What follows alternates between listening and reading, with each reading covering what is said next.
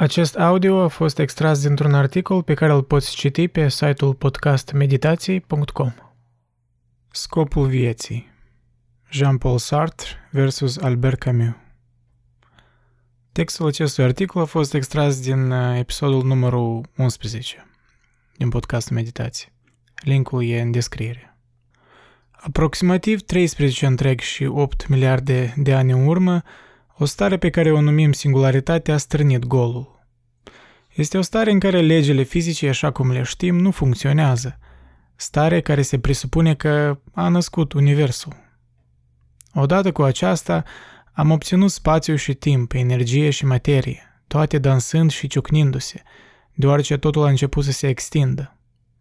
Fiecare atom, fiecare stea, fiecare galaxie, fiecare planetă a fost împușcată din acel singur punct al infinitului.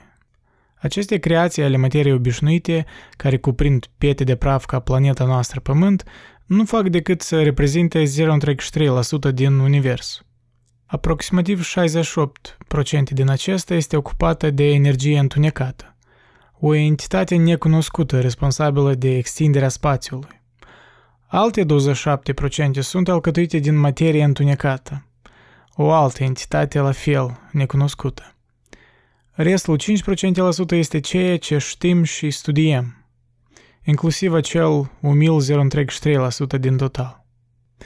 Chiar și atunci, în cadrul acestei fracțiuni minuscule, Calea Lactee trebuie să se confrunte cu aproximativ 200 de miliarde de galaxii, Soarele cu un septilion de stele, numărul cu 24 de 0, și casa noastră în miniatură, undeva în gama altor septilioane de planete. În drama cosmologică mai largă, nu numai că Pământul nu este actorul principal, dar ideea că are vreun rol semnificativ de jucat este absorbită și apoi micșorată din cauza cuantificării. Marele astronom Carl Sagan a descris o juxtapunere emoționantă atunci când ne-a rugat să facem o pauză scurtă pentru o clipă pentru a privi imaginea următoare imaginându-ne că suntem suspendați în golul cosmosului și privim la pământ de la distanță. Citez. Uită-te din nou la acel punct. Acesta este aici. Asta este acasă. Aceia suntem noi. Pe el toți cei pe care îi iubești, toți cei pe care îi cunoști, toți despre care ai auzit vreodată, fiecare om care a fost vreodată, care și-a trăit viața totalitatea bucuriei și suferinței noastre, mii de religii, ideologii și doctrine economice încrezătoare, fiecare vânător și hrănitor, fiecare erou și laș, fiecare creator și distrugător al civilizației, fiecare rege și țăran, fiecare cuplu tânăr îndrăgostit, fiecare mamă și tată, copil de nădejde, inventator și explorator – fiecare învățător de morală, fiecare politician corupt, fiecare superstar, fiecare conducător suprem, fiecare sfânt și păcătos din istoria speciei noastre au trăit acolo, pe o mulțime de praf suspendat într-o rază de soare. Închid citatul. Este una din cele mai frumoase și adevărate rezumări. Însă, pe măsură ce farmecul ei se uzează, ce facem cu tensiunea implicită? Cum împăcăm aceste contradicții aparente, că suntem mari în colecția noastră de experiențe, dar mici în univers? Că la suprafață totul contează, dar pe cer foarte puțin din asta contează. Că poveștile pe care ni le spunem ni se par adevărate și semnificative în momentul de față, dar odată ce ne îndepărtăm de ele, ele se desprind. Ce ar exista de care să ne agățăm atunci? Dacă ne întoarcem pe pământ pentru un moment, luând o privire de la înălțimea de 100 de mii de metri, urmărind ce se întâmplă, să spunem așa cum ar fi făcut un ipotetic marțian, ar fi ușor de ajuns la o concluzie. Oamenii sunt diferiți de alte animale de pe planetă. Cu toții suntem un produs al evoluției, da. Încă avem instincte similare, sigur. Dar la nivelul conștiinței există ceva care ne deosebește, ceva care ne permite să contestăm evoluția în sine. Fizicianul David Deutsch susține că asta este pentru că noi suntem cei ce îl numește marii explicatori. Putem crea cunoștințe în afara corpului nostru fizic, cum ar fi matematica, filosofia, literatura, și apoi construim colectiv pe ea pentru a învăța despre realitate într-un mod care ne permite să stăpânim tot mai multe probleme care apar în ecologia noastră. Aceasta este, de exemplu, de ce am reușit să folosim știința pentru a face atât de multe progrese în ultimii 400 de ani, de la construirea telescoapelor simple la aterizarea oamenilor pe lună. Există totuși o cauză și mai fundamentală. Oamenii sunt o specie mai complexă, mai în rețea, cu mai multe interconexiuni decât restul participanților în regatul animal. Experiența noastră conștientă unică ne-a înzestrat cu limbi care ne permit să creăm cultură, o realitate socială care trăiește, respiră, evoluează spre deosebire de orice altceva din natură. Creierile noastre individuale sunt noduri într-o rețea enormă de creiere care se sinergizează pentru a crea ceva mai mare decât elementele lor esențiale, permițându-ne într-adevăr să creăm cunoștințe așa cum sugerează Deutsch, dar și multe altele. Societatea modernă are o părtinire față de material, față de lumea materiei. Dacă nu o putem vedea, este greu de tratat ca fiind real. Ca atare, lucrurile imateriale care apar din complexitate, cum ar fi cultura, sunt văzute ca fiind mai puțin semnificative decât materia. Dacă nu îl poți atinge, atunci nu trebuie să fie real, nu? Însă, acesta nu este modul în care realitatea funcționează. Cultura poate să nu fie tangibilă, dar influențează materia într-un mod care este. Creierul nostru este programat de cultură. Tehnologia este o întruchipare fizică a culturii. Violența este redusă de cultură. În secolul 20, studiul fenomenologiei a început să prindă tracțiune cu o idee simplă. Punctul de plecare al anchetei noastre filosofice ar trebui să fie experiența noastră conștientă, directă. Înainte de a putea descrie materia, trebuie să ne confruntăm mai întâi cu faptul că există ceva aici. Ceva ciudat se întâmplă dacă doar ne oprim și ne uităm. O lume construită în fața noastră care pur și simplu este, înainte de a putea ajunge chiar și la analizarea ei. De ce ne-a permis evoluția să vedem culori diferite? De ce ne putem gândi? De ce avem conștiință? Când o simplă buclă de feedback, stimul-răspuns ar fi putut face treaba. Oricare ar fi răspunsul la aceste întrebări, ideea este că realitatea socială produsă la intersecția unui set infinit de experiențe conștiente este la fel de reală ca realitatea fizică. Și nu este doar un fenomen subiectiv, care se aplică numai la ceea ce vă alcătuiți în mintea voastră. Este un cu totul alt plan de existență care a apărut, la fel cum au apărut stele și galaxii și planete, la fel cum a apărut viața în sine și evoluează continuu și încet domină lumea materiei. Cuprins în această forță de viață, găsim tot ceea ce face ca pata noastră de praf pe nume Pământ să fie doar puțin mai strălucitoare. Bunătate și moralitate, dragoste și comunitate, speranță și inovație, curiozitate și știință, frumusețe și artă. Valoarea tuturor acestor lucruri este atât de evidentă încât numai o minte oarbă, greșită, ar îndrăzni să folosească rațiunea pentru a încerca să-și intelectualizeze sensul. Din punct de vedere fenomenologic, aceste lucruri sunt pur și simplu acolo și îți afectează foarte lucid experiența conștientă și nu le pasă ce crezi despre ele. Oamenii au avut o istorie complexă, contradictorie chiar. Într-un capăt, având în vedere impactul nostru asupra ecologiei și asupra altor ființe simțitoare, este greu de trecut cu vederea că suntem poate cea mai distrugătoare forță care a umblat vreodată pe această planetă. Ucidem, cucerim și apoi ucidem din nou.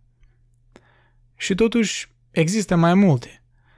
În ciuda pașilor greșiți, Oamenii sunt, de asemenea, singurele creaturi cunoscute din univers care au reușit să folosească cultura pentru a arăta potențialul unei realități fără violență. Însă, cât de fragilă este această realitate? Crimele secolului 20 ar sugera că extrem de fragilă. Psihicul uman construiește sensuri, civilizații prospere și progrese științifice, dar tot același psihic e capabil să justifice tirania, omorul și genocidul. Cum putem reconcilia asemenea tensiune și ar fi oare responsabilitatea noastră să o facem? Dacă presupunem că nu există un Dumnezeu, atunci cât de liberi suntem în această lume și ce presupune acea libertate? În perioada anilor 1685-1815, iluminismul a adus triumful raționalității științifice și creșterea naturalismului filosofic. Epoca rațiunii se dispensase de existența unei ființe transcendente. Când filosoful Nietzsche, câteva decenii mai târziu, scrie că Dumnezeu este mort, el are în vedere că europenii încetează să creadă că Dumnezeu există, deoarece iluminismul a ucis posibilitatea de a crede într-un Dumnezeu. Contrar opiniei populare, Nietzsche a fost foarte tulburat de pierderea credinței în Dumnezeu.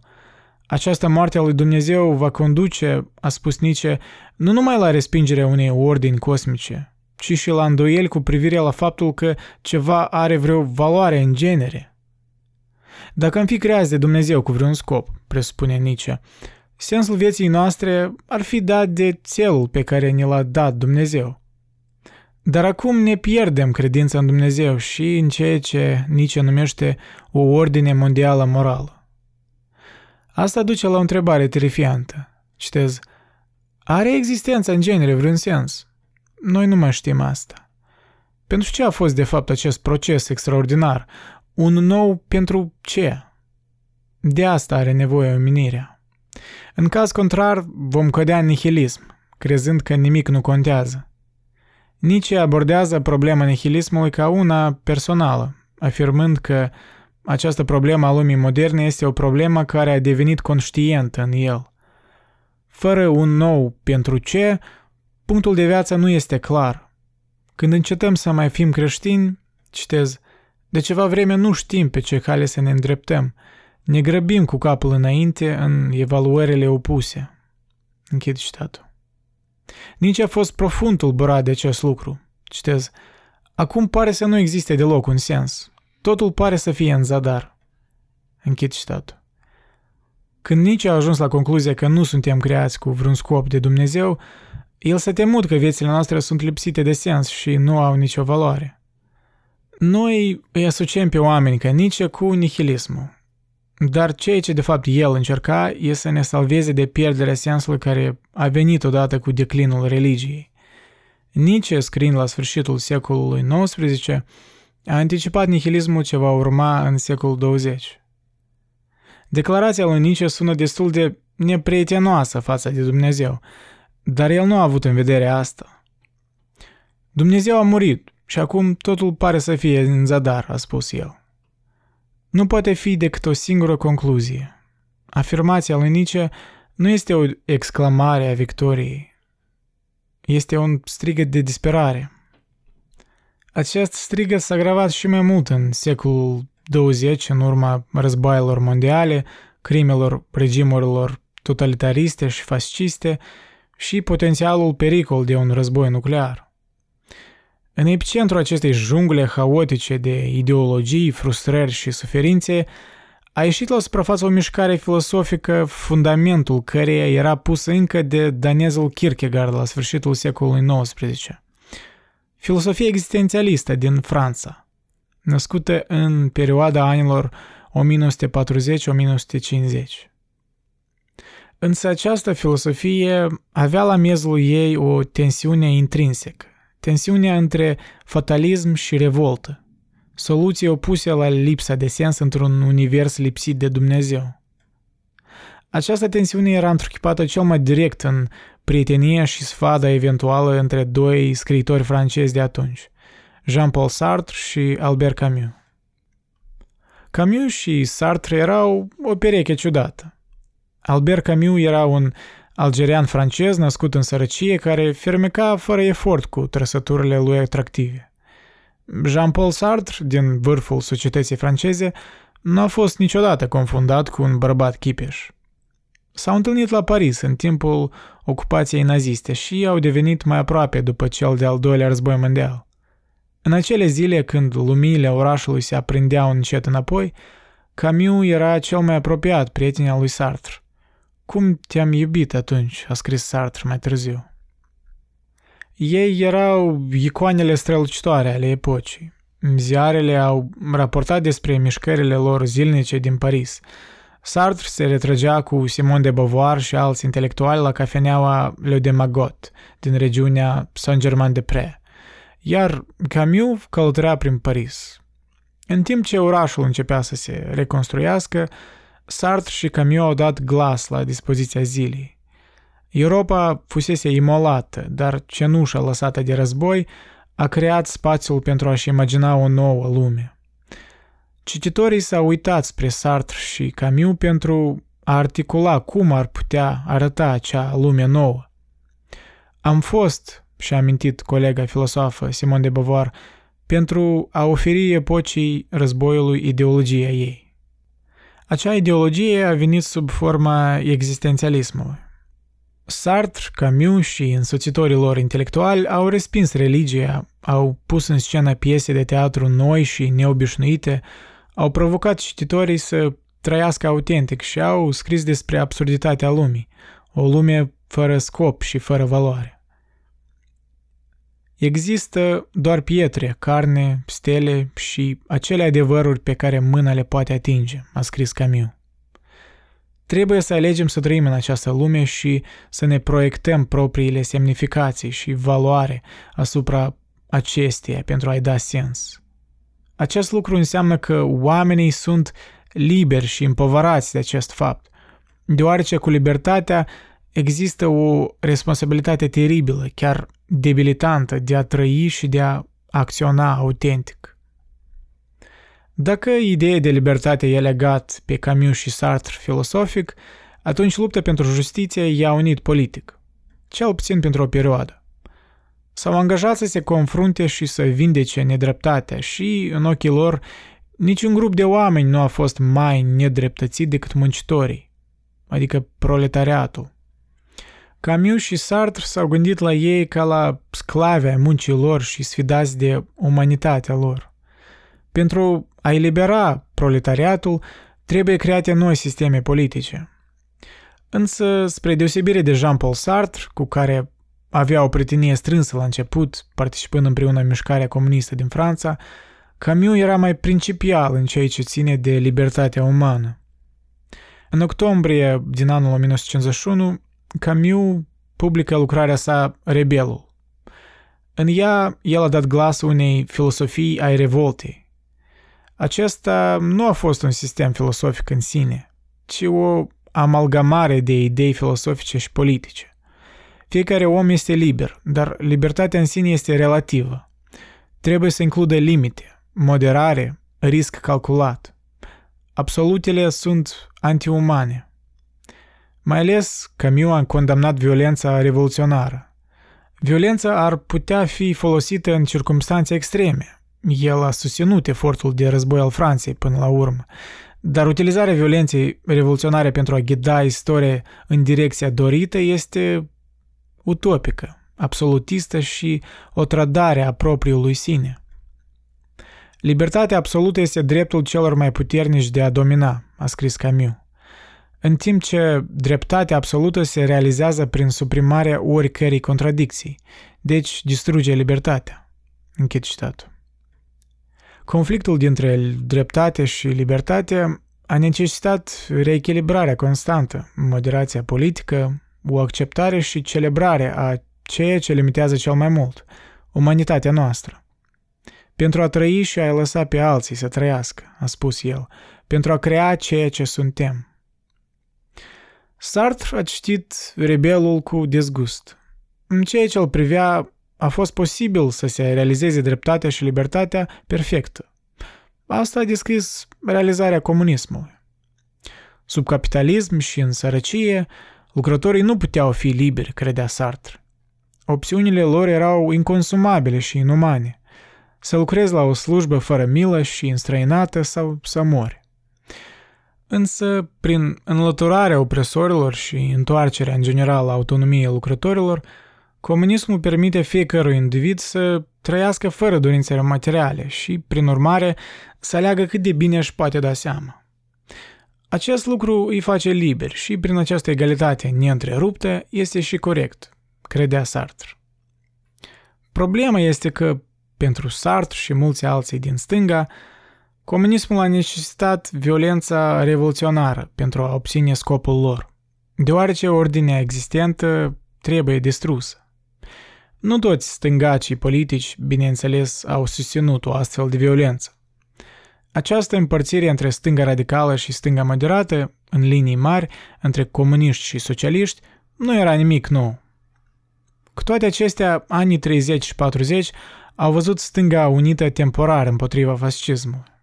Odată cu distrugerea fascismului, s-a întors ruptura între stângacii dornici de a împiedica violența și moderații care au condamnat-o. Această scindare a fost făcută cu atât mai dramatică prin dispariția practică a dreptului și ascendența Uniunii Sovietice, care a împuternicit stângacii radicali în întreaga Europa, dar a ridicat întrebări neliniștitoare pentru comuniști odată ce ororile gulagurilor, terorile și procesele înscenate de judecată au ieșit la iveală. Întrebarea pentru fiecare stângaci politic a ierii postbelice a fost simplă. De ce parte ești tu?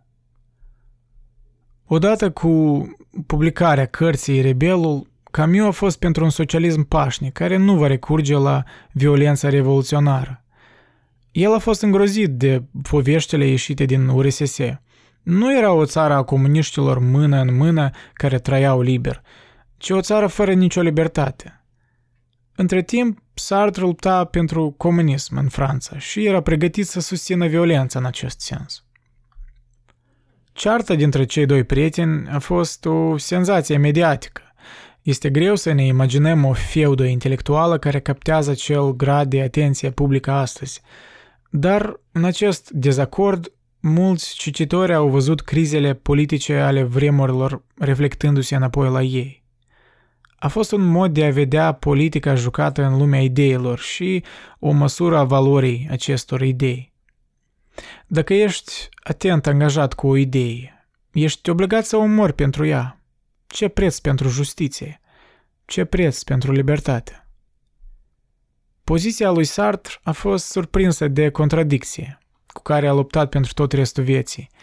Sartre, existențialistul care a spus că oamenii sunt condamnați să fie liberi, a fost și Sartre, marxistul, care a crezut că istoria nu permite mult spațiu pentru adevărată libertate în sens existențial.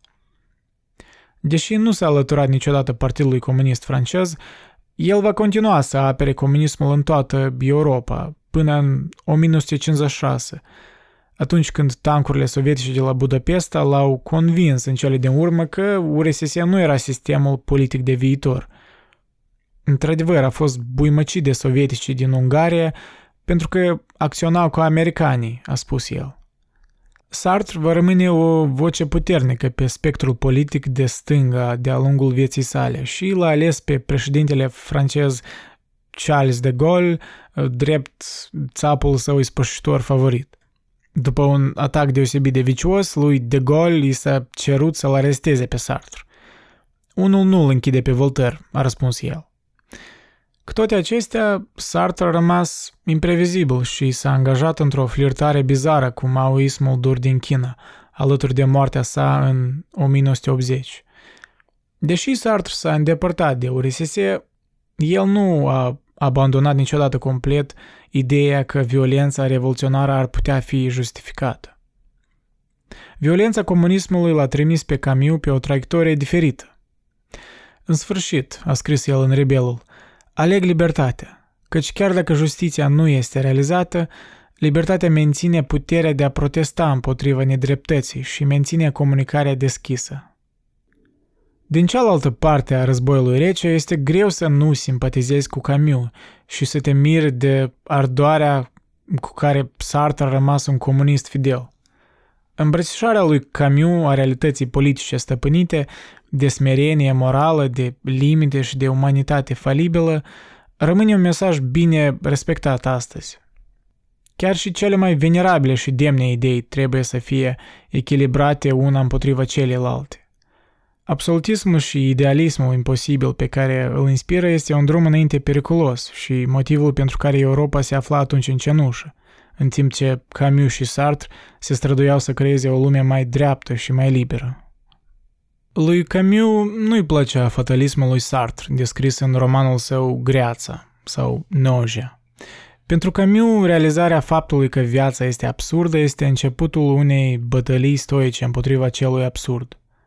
Camus a concluzionat în mitul lui Sisif că nu este acceptabil ca persoana absurdă să se sinucidă, ci că ea trebuie să trăiască și să trăiască rebel, cu revolta mea, libertatea și pasiunea mea, cum a scris el.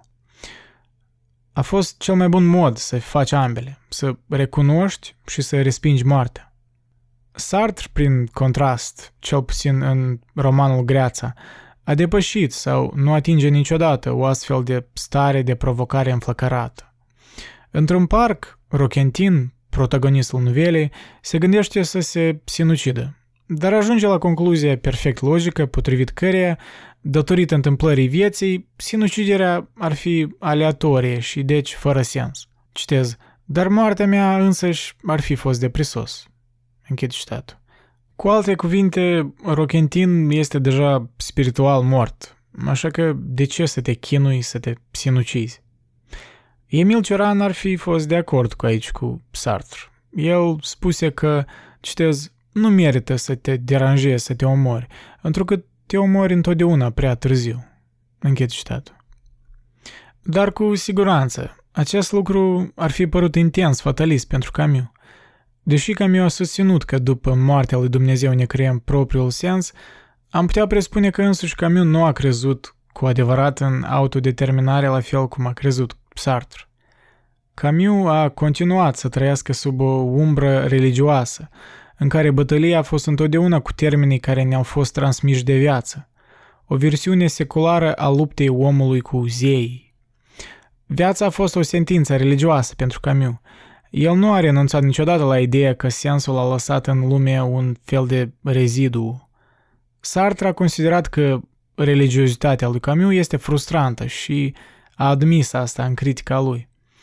Acest fapt a fost, alături de diferențele politice, unul dintre motivele dispărțirii dintre cei doi prieteni la începutul anilor 50.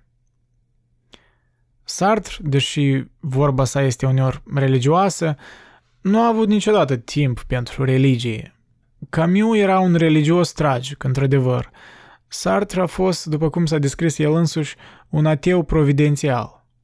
Cu toate acestea, cu toate diferențele lor, Camus și Sartre se aseamănă cel mai puternic în soluțiile pe care le propun pentru lipsa de sens a existenței. Rochentin, personajul lui Sartre, se gândește să scrie un roman – iar Camus ne spune că trebuie să combatem viața cu revoltă, libertatea și pasiunea noastră. Ar fi într-adevăr cazul că termenii lui Camus sunt mai stricți decât cei al lui Sartre? Dacă Camus și Sartre se amănă între ei în acest domeniu, asta se datorează faptului că este imposibil de rezolvat dilema realizării că nu putem defini existența ca o necesitate sau că nu există absolut niciun motiv pentru a exista. Ambii gânditori ajung la concluzia că trebuie să continuăm să trăim. Amândoi sunt împinși spre contradicție logică.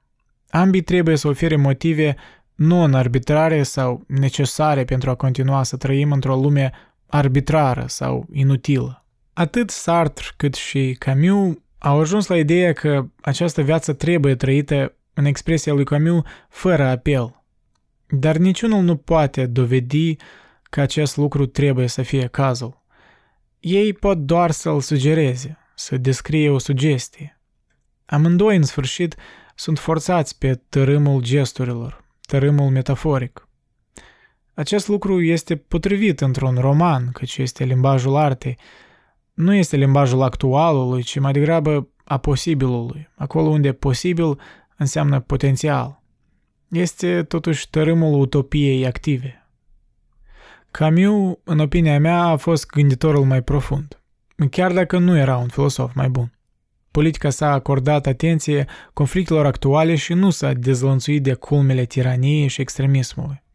filosofia lui, pentru că era atât de nuanțată de teologie, codifică în sine o simpatie mai mare față de eșec.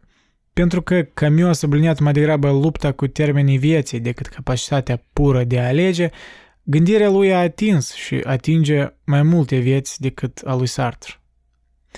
Paradoxal, deși Sartre nu era religios, el avea credința aproape religioasă în capacitatea omului de a fi liber, de a alege. Acest lucru poate conferi operei sale un aer straniu și îi conferă politicii sale de mai târziu o monstruozitate inconfundabilă. Camus, gânditorul mai religios, era de fapt mult mai realist cu privire la natura tragică, constrânsă, psisifiană a închisorii noastre zilnice obișnuite.